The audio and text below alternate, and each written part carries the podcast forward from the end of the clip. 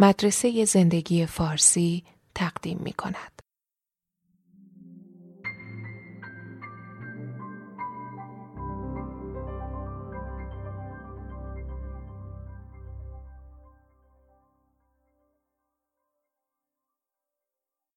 یه احساس مشخص وقتی می‌بینی از یه رمان مشهور فیلم ساختن اینه که آدم گیج میشه.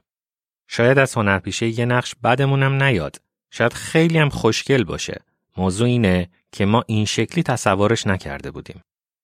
هیچ فکر نکردیم آنا کارنینای تولستوی یا ستیونز رمان ایشیگورو یا مریان دشوود رمان جینوستین یا گتسبی سکات فیتزجرالد این ریختی باشن. اولش که رمان خوندیم الزاما هیچ ایده ثابتی راجع به قیافه اینا نداشتیم. هویتشون رها بود از استبداد چهره ها. آزاد بودیم تمامیت بدون مرزشون رو ببینیم چون مجبور نبودیم سفت و سخت تجسمشون کنیم. ظاهرشون سیال بود و بنابراین تار بود تا بهتر به این تکسر مجال بده. چون یه شکل خاص نبودن می‌تونستن خیلی چیزا باشن. معذب شدنمون تو سینما نماد دردیه که خیلی شدیدتر یه جای خصوصی تر حسش می‌کنیم. تو آینه دستشویی و در مورد خودمون.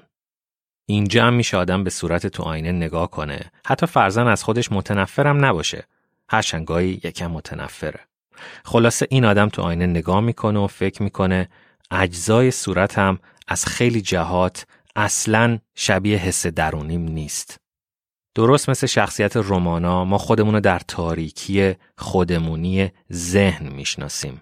اینجا مرز سفت و سخت و نتیجه گیری محکم نمی کنیم درباره اینکه ممکنه چه کسی باشیم. به خودمون میدان عمل وسیع میدیم. می‌دونیم هزار تا مود مختلف داریم. می‌دونیم که ملغمه حیرت آوری هستیم از مهربونی و خودخواهی، بی اخلاقی و شرافت، گیجی و روشنی زمیر. می‌دونیم که احتمالات بی پایانی تو خودمون جا دادیم. اینکه همزمان هنرمند، دروگر، حسابدار، بچه، رئیس جمهور، دیوونه، مرد، پسر، دختر، زن، دلفین، زرافه، ماهی عروس و رقاص باله هستیم. تقریبا هر فرم حیات که سر برآورده و روی زمین نفس کشیده تنینی در وجود ما داره. پس چه عجیب که مجبور باشیم تو آینه نگاه کنیم و یه صورتک بخواد با پخمگی بشه نماینده ما با یه جست خاص، یه دماغ جدی، یه جفت گوش معقول و دوتا لب محتاط.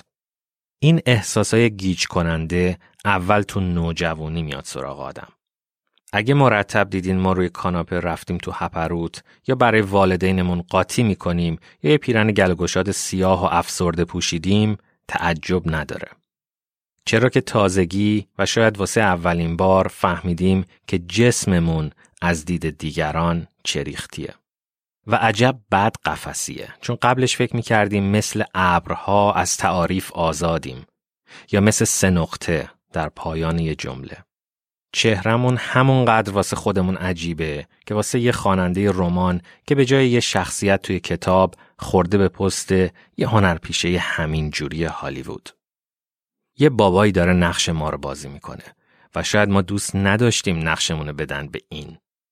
گاهی آدم نصیحت می‌کنن چجوری با این وضع کنار بیایم. یاد بگیر سرنوشت تو دوست داشته باشی و کسی که با این بدن شدی. باید با حقشناسی و ذوق و شوق به خودمون نگاه کنیم و بدنمون رو هدیه طبیعت بدونیم. ما خوشگلیم. حالا هر حسی داریم. باید خودمون رو بغل کنیم.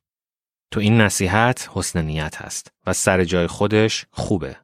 ولی یه فلسفه تلخترم هست که میشه امتحان کرد. می‌تونیم به تصویر تو آینه نگاه کنیم و یه پوزخند عصبی اسیانگرانه بزنیم.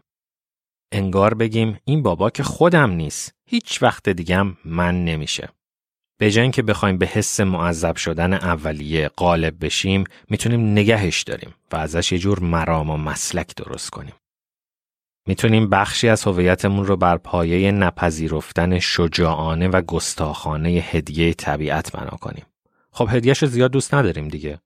مثلا کینگزلی ایموس نویسنده بدنش رو سبعانه اینطور توصیف می‌کنه. احمقی که من پنجاه سال بهش زنجیر شدم. ما هم می‌تونیم جسممون رو یه هنرپیشه مبتزل و ابله تصور کنیم که یه تهیه کننده خبیس تلویزیون به طرز عجیبی تصمیم گرفته ما رو بهش زنجیر کنه.